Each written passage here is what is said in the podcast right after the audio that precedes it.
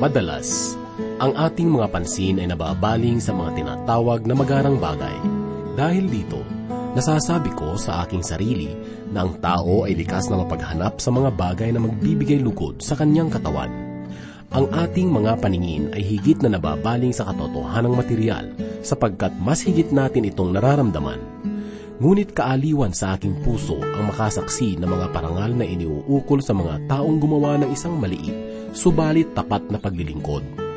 Napakinggan ko sa mga seremonyang iyon ang pagkilalang iniuukol sa mga simpleng tao tulad sa isang tagapag-ingat ng susi sa paaralan, katuwang sa isang tahanan, karpintero at iba pang uri ng manggagawa. Madalas hindi natin napapansin ang ganitong uri ng mga katapatan sapagkat mas higit nating napapahalagahan ang kilalang bagay. Subalit maraming salamat sa salita ng Panginoon sapagkat siya ang nagsabi na ang ating mga ginagawa, maliit man o malaki, ay mahalaga sa kanyang paningin, hanggat ang pagsasagawa ng mga iyon ay nasa kaibuturan ng ating puso. Ang buhay ni Jeremias ay kakikitaan ng tapat at matiyagang paglilingkod sa Diyos, sapagkat sa kabila ng maraming uri ng pag-uusig, siya ay naging mapagtiis hanggang sa wakas. Pakinggan po natin ang mensahe ng salita ng Diyos tungkol sa buhay at paglilingkod ni Jeremias. Ito ay minsan pangyahatid sa atin ni Pastor Rufino de la Peret, dito lamang po sa ating programang Ang Paglalakbay. Kay naming suliranin ang nararanasan, di ko na kayang dalhin sa aking buhay. Ngunit nang malaman ko, may isang nagmamahal, buong puso ko at buhay ay aking san. At ngayon ako'y binago ng lubos at hindi na mapapahama, dahil sa pag-ibig na inalay ni Jesus. Ako'y may pag-asa, ika'y may pag-asa, tayo'y may pag-asa maligtas. Si Jesus ang pag-asa, si Jesus ang pag-asa, bagong pag-asa.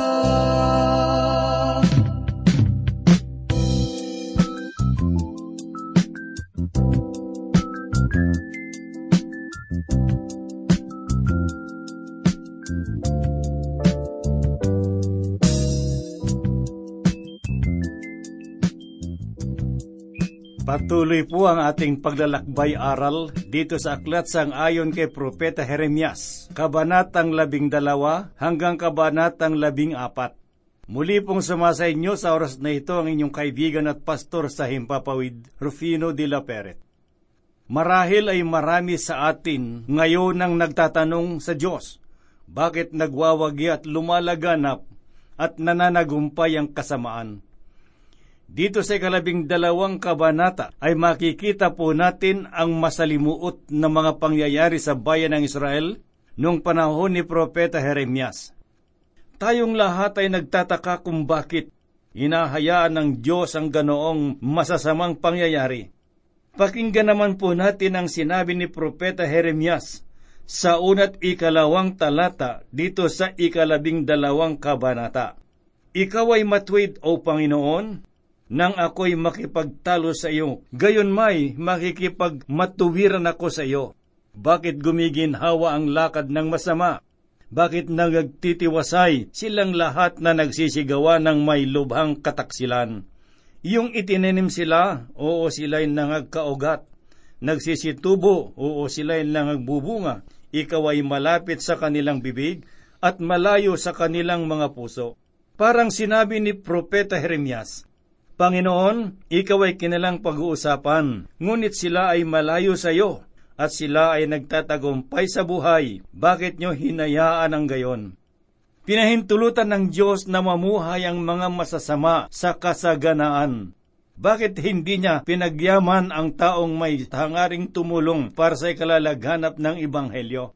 Naitanong ko na rin sa Diyos ang bagay na ito, ngunit walang tiyak na katugunan. Ngayon ay basahin po natin ang ikatlong talata. Ngunit ikaw, O Panginoon, nakakakilala sa akin. Iyong nakikita ako at tinatarok mo ang aking puso. Itaboy mo silang gaya ng mga tupa sa patayan at hinanda mo sila sa kaarawan ng pagpatay. Sa talatang ito ay parang sinasabi ni Propeta Jeremias, Panginoon, bakit hindi mo sila hatulan? Sila yaong mga taong karapat dapat hatulan. Sinabi ni Propeta Jeremias sa ikaapat na talata, hanggang kailan tatangis ang lupain at matutuyo ang mga damo sa buong lupain? Dahil sa kasamaan nila na nagsisitahan doon, nilipol ang mga hayop at ang mga ibon, sapagkat kanilang sinabi, hindi niya makikita ang ating huling pagwawakasan. Ang katagang hanggang kailan tatangis ang lupain at matutuyo ang mga damo sa buong lupain, ay nagsasabing, Panginoon, bakit hindi ka kumikilos? Sa aking pagbubulay-bulay sa kanyang mga salita, ang Diyos ang may katugunan at ang kanyang katugunan ay dapat nating tanggapin. Ito ang pinakamainam na dapat nating gawin. Sinabi ng Diyos, batid ko ang lahat ng aking ginagawa. Ako ay iyong pagtiwalaan at manahan ka sa akin. Alalahanin po natin ang sinabi ni Propeta Jeremias sa unang talata na ganito, ikaw ay matuwid, O Panginoon. Kaibigang nakikinig, anuman ang ginagawa ng Diyos ngayon, marahil ay hindi abot ng ating pangunawa. Asahan nating ito ay tama at mabuti. Darating ang tamang panahon na ang lahat ay mahahayag at maunawaan natin ang lahat ng ginawa ng Diyos. Sa ganitong kalagayan ay dapat nating pairalin ang pananampalataya. Lumakad tayo sa pananampalataya at hindi lamang sa pamamagitan ng ating mga nakikita at nararamdaman. Tanging si Propeta Jeremias lamang ang nanatiling tapat sa Diyos. Si Haring Jehoiakim ay ginamit ang kanyang trono. Nagpakasasa siya sa kasamaan. Ang mga pangyayari sa panahong iyon ay patuloy na lumala. Hindi na alam ni Propeta Jeremias kung ano ang kahihinatnan ng kanilang bayan. Ngunit tiniyak ng Diyos sa kanya na lahat ng nangyayari ay nasa kanyang kamay. Sa ikalabing isang kabanata, ikalabing anim na talata ay ganito po naman ang sinabi. Tinawag ng Panginoon ang iyong pangalan, sariwang puno ng ulibo, maganda na may mainam na bunga. Sa pamamagitan ng ingay ng malaking gulo ay kanyang sinisilaban ng apoy at ang mga sanga niyon ay nabali. Ganito ang gagawin ng Diyos sa mga taong masasama. At sa mga araw na ito mula sa gayon ring ugat ay muling sisibo lang ligaw na puno ng ulibo. Ito ay ikaw at ako. Ang simbahan ay nagmula sa ugat na walang iba kundi ang Panginoong Hesus Kristo. Siya ang tinutukoy sa aklat ni Propeta Isayas sa ikalimamput tatlong kabanata, ikalawang talata, na ganito po ang kaniyang sinabi. Sapagkat siya'y tumubo sa harap niya na gaya ng sariwang pananim at gaya ng ugat sa tuyong lupa, walang anyo o kagandahan man, at pagka ating minamasdan, siya ay walang kagandahan na mananais tayo sa kanya.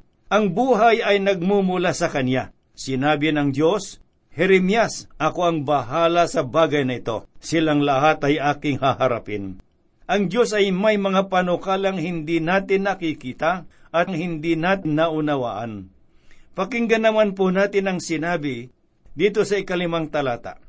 Kung ikaw ay tumakbo na kasama na naglalakad at kanilang pinagod ka, gaano ngang makikipag-unahan ka sa mga kabayo, at bagaman sa lupain ng kapayapaan ay tiwasay ka, gayon may paano ang gagawin mo sa pag-uumapaw ng Jordan. Huwag po ninyong isipin na ako ay walang galang sa sasabihin kong ito. Sa talatang ito ay sinabi ng Diyos kay Propeta Jeremias, kung nagugulumihanan ka sa mga kasalukuyang kaganapan, makikita mo ang mga mas malala pang mga mangyayari. Ano ang iyong gagawin sa ganitong kalagayan? Ito ang nais ipaalam ng Diyos kay Propeta Jeremias. Kaibigan, ang mga kaganapan sa ating panahon ay maraming kasamaan, ngunit sa paglipas ng panahon, ito ay pasama pa ng pasama. Yamang batid na natin na sadyang ganyan ang mangyayari, ito ay dapat maging hamon para sa atin upang higit na lumapit sa Diyos. Naisin man nating alamin ang lahat ng mga mangyayari, tayo ay wala pa sa ganoong kalagayan. Hayagang ipinaalam ng Diyos ang lahat, ganun pa man, nariyan ang mensahe ng Diyos na siya ay dapat na pagtiwalaan sapagkat hawak niya ang lahat ng mga bagay na mangyayari. Ganito naman po ang sinasabi dito sa ikasyam na talata ng Kabanatang labing dalawa sa aklat sang-ayon kay Propeta Jeremias. Ang aking mana sa akin ay naging parang magdaragit na ibong batik-batik. Ang mga magdaragit na ibon ay laban sa kanya sa palibot. Kayo'y magsiyaon, inyong pagpulungin ang lahat ng hayop na sa parang. Inyong dalhin sila rito upang magsipanakmal. Huwag niyong sabihin sa akin na ang Diyos ay hindi marunong magpatawa. Bagamat ang talatang ito ay tumutukoy sa bayan ng Juda, nais kong iugnay ito sa buhay ni Propeta Jeremias. Ang isang uwak ay laging umaasa na ang kanyang mga inakay ay mas maitim pa kaysa sa kanya. Ngunit ano kaya ang gagawin niya kapag matapos na mapisa ang kanyang mga itlog at may makita siyang batik-batik na inakay? Ang Juda ay itinuturing na katulad ng inakay na iyon na naging batik-batik, at si Propeta Jeremias naman ay itinuturing niyang batik-batik na inakay ng Juda. Sinabi sa kanya ng kanyang mga kababayan, ang buong akala namin ay kaisa ka namin, ngunit ikaw pala ay katulad ng isang batik-batik na inakay. Mga kaibigan, kung ikaw ay para sa Diyos, ikaw ay maituturing na isang batik-batik na inakay. Basahin naman po natin ngayon ang sinasabi dito sa ikalabing limang talata. At mangyayari na pagkatapos na aking mabunot sila, ako'y babalik at maawa sa kanila, at aking ibabalik sila uli. Bawat tao ay sa kaniyang mana, at bawat tao ay sa kaniyang lupain. Bakit maraming mayayaman ang patuloy na nagpapasasa sa kanilang kayamanan? Ang tugon ng Diyos kay Propeta Jeremias sa ganitong katanungan ay ganito, Jeremias, ako ang bahala sa ganitong kalagayan. At sasabihin ko sa iyo kung ano ang mga mangyayari. Sila ay mabibihag ng ibang bansa. Sa itinakdang panahon ay alalahanin ko ang kanilang lupain at doon ay muli ko silang ibabalik. Ngayon ay tutunghayan naman po natin ang pahayag ni Propeta Jeremias dito sa ikalabing tatlong kabanata. Nangusap ang Diyos sa pamamagitan ng isang talinghaga, ang talinghaga ng pamigkis. Ganito po sinasabi sa unang talata. Ganito ang sabi ng Panginoon sa akin, ikaw ay yumaon at bumili ka ng isang pamigkis na lino at ibigkis mo sa iyong mga baywang at huwag mong ilubog sa tubig. Ang pamigkis ay sumasagisag sa pagiging handa sa paglilingkod. Ang Panginoong Hesus sa kanyang pangangaral ay nabanggit rin ang tungkol sa gamit na pamigkis. Matatagpuan pa natin ito sa Ebanghelyo sang-ayon kay Lucas, ikalabing dalawang kabanata, ikatatlumpu at limang talata. Ipinahiwatig ng Diyos sa bagay nito na ang mga alagad niya ay dapat na maging handa sa anumang paglilingkod. Kung inyo pang maalala, noong hinugasan niya ang mga paa ng kanyang mga alagad, bago na ginawa ang bagay na ito ay itinali niya muna sa kanyang balakang ang isang pamigkis. Ang bagay na ito na kanyang ginawa ay naghahayag ng napakagandang kahulugan. Nagpapahayag na ang Panginoong Hesus Kristo ay dakilang tagapaglingkod.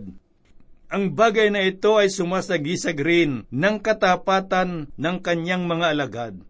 Ang pagpupuri sa kanya ay hindi lamang sa pamamagitan ng mga awitan o ng mga gawain sa simbahan, kundi sa pamamagitan ng buong pusong paglilingkod sa Panginoon.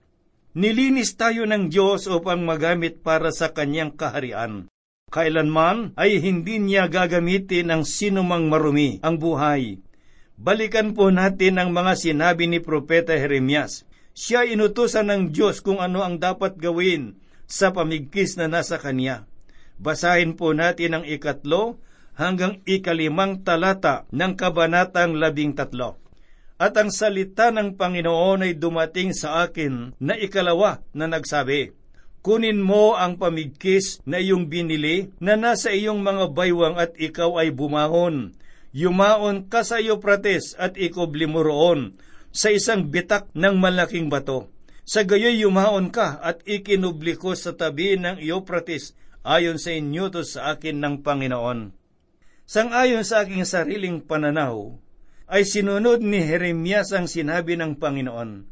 Ang landas patungong Euphrates ay hindi nawawalan ng mga manlalakbay. At dahil sa utos ng Diyos, si Propeta Jeremias ay minsan ring naging manlalakbay sa landas na iyon. Ang kanyang ginawa ay sadyang kakaiba.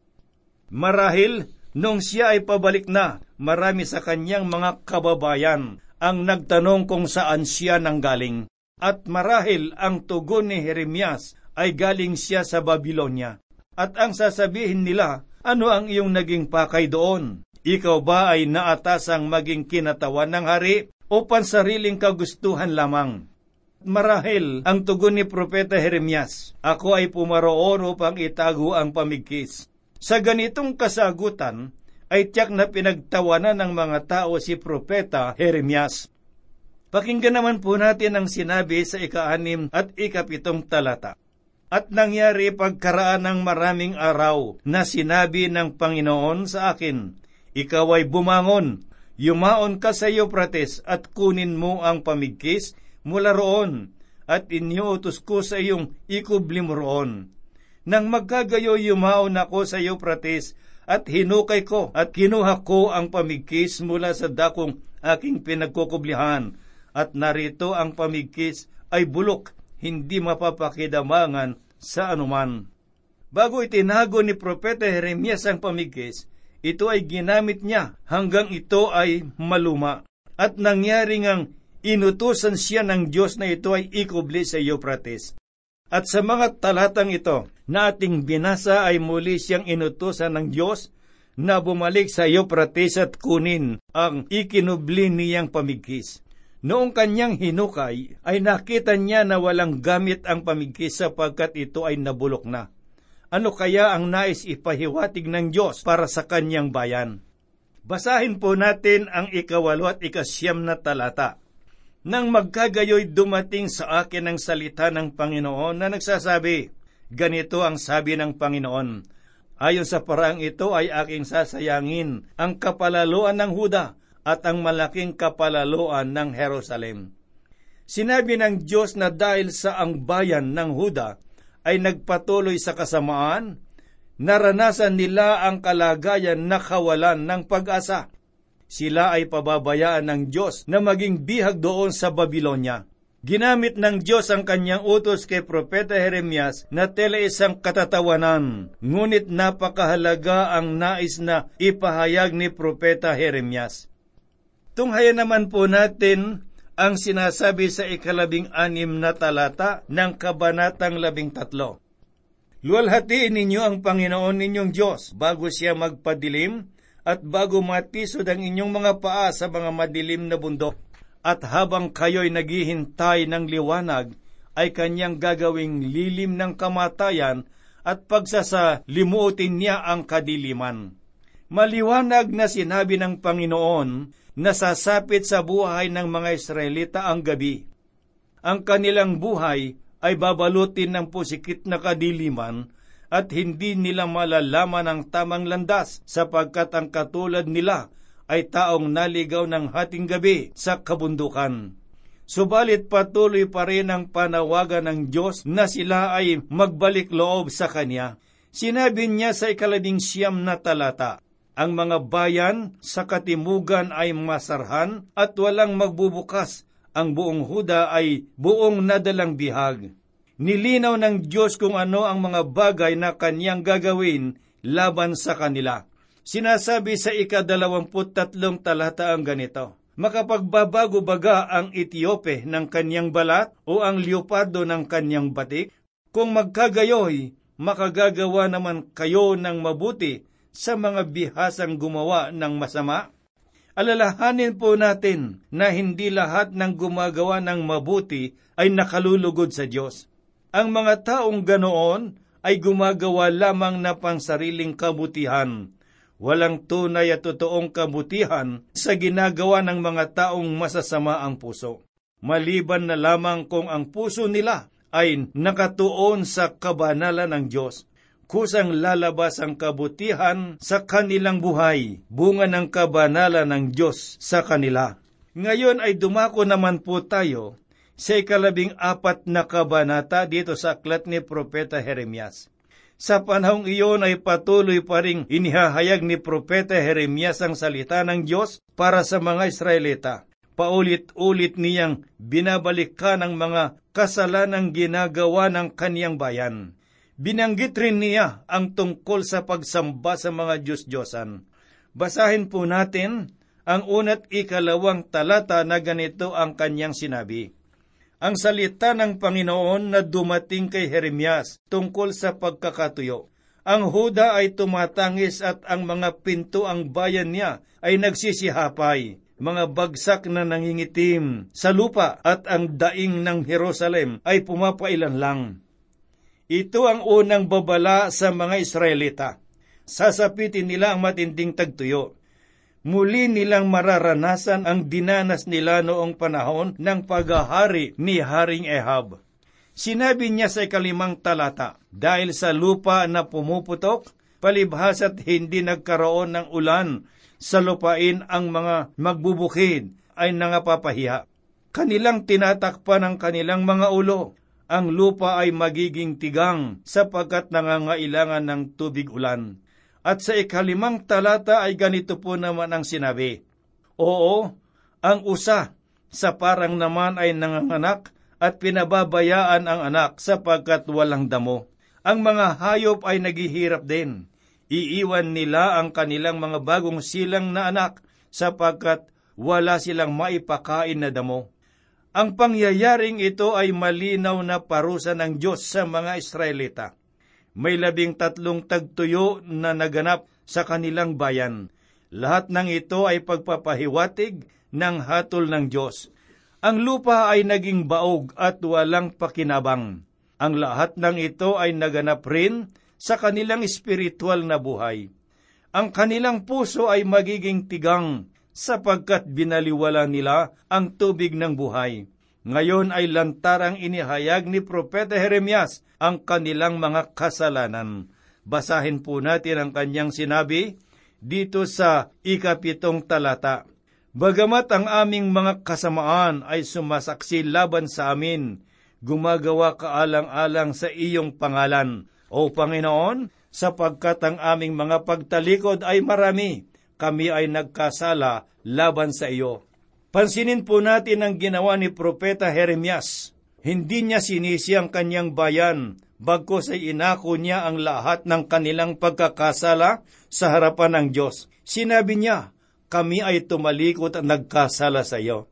Ibinilang niya ang kanyang sarili na nagkasala rin sa Diyos. Ang kanyang ginawa ay kahanga-hanga.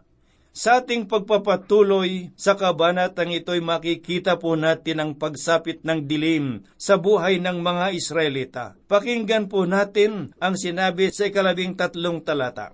Nang magkagayoy sinabi ko, O Panginoon Diyos, narito sinasabi ng mga propeta sa kanila, kayo'y hindi makakakita ng tabak o magkakaroon man kayo ng tagutom, kundi bibigyan ko kayo ng talagang kapayapaan sa dakong ito. Ito ang pahayag ng mga bulaang propeta, taliwas sa tunay na naging hatol ng Diyos laban sa kanila. Basahin po natin ngayon ang sinasabi ng ikalabing apat na talata. Nang magkagayoy sinabi ng Panginoon sa akin, ang mga propeta ay nangaghuhula ng kasinungalingan sa aking pangalan. Hindi ko sila sinugo o inutusan ko man sila, o nagsalita man ako sa kanila. Sila nangaghuhula sa iyo ng sinungaling na pangitain at ng panghuhula at ang bagay na wala at ang daya ng kanilang sariling puso. Dahil sa mga maling pahayag ng mga bulaang propeta, ay tiniyak ng Diyos na si Propeta Jeremias ang tanging tagapagpahayag ng mensahe ng Diyos. at ang bagay na ito ay nagbunsod ng pagbabanta sa buhay niya. Pakinggan po natin ang sinasabi rito sa ikalabing pitong talata. At iyong sasabihin ng salitang ito sa kanila, daluyan ang aking mga mata ng mga luha gabi at araw, at huwag maglikat sapagkat ang anak na dalaga ng aking bayan ay nasira ng malaking pagkasira na may totoong malubhang sugat. Ang minsaheng ito ng Diyos ay nagdulot ng kalungkutan sa buhay ni Propeta Jeremias. Samantalang ipinapahayag niya ang minsaheng ito, ay dumadaloy rin sa kanyang mga mata ang luha ng kalungkutan. Ang kanyang kalungkutan ay kapahayagan rin ng kalungkutang nasa puso ng Panginoon. Mga kaibigan, alalahanin po natin na ang mga bagay na ginawa ni Propeta Jeremias ay isang halimbawa para sa atin. Katulad ng ginawa ni Propeta Jeremias, ang mensahe ng Diyos ay dapat na makita sa pang-araw-araw na buhay. Nawa ang mensaheng ito ay magsilbing hamon sa ating buhay. Tahakin natin ang landas na tungo sa kalooban at sa kabanalan ng Diyos. Nakita po natin kung ano ang kinahihinatnan ng mga taong tumalikod sa Diyos sa pamamagitan ng kasaysayang ito ng Israel. Ang Diyos ay hindi nagbago. Ang lahat ng kanyang sinabi ay kanyang tutuparin sa panahong kanyang itatakda. Ang kasalanan ay may kalakip na kaparusahan, ngunit ang taus-pusong pagtalima sa kanyang kalooban ay magdudulot ng ibayong espiritual na pagpapala sa atin.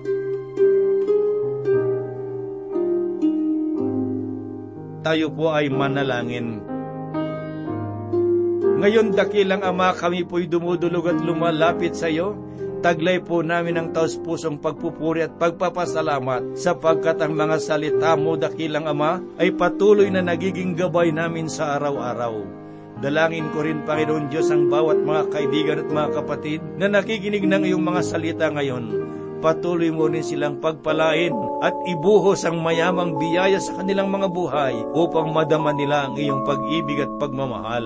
Ito po ay aming hinihiling at idinadalangin sa banal na pangalan ng Panginoong Hesus Kristo. Amen.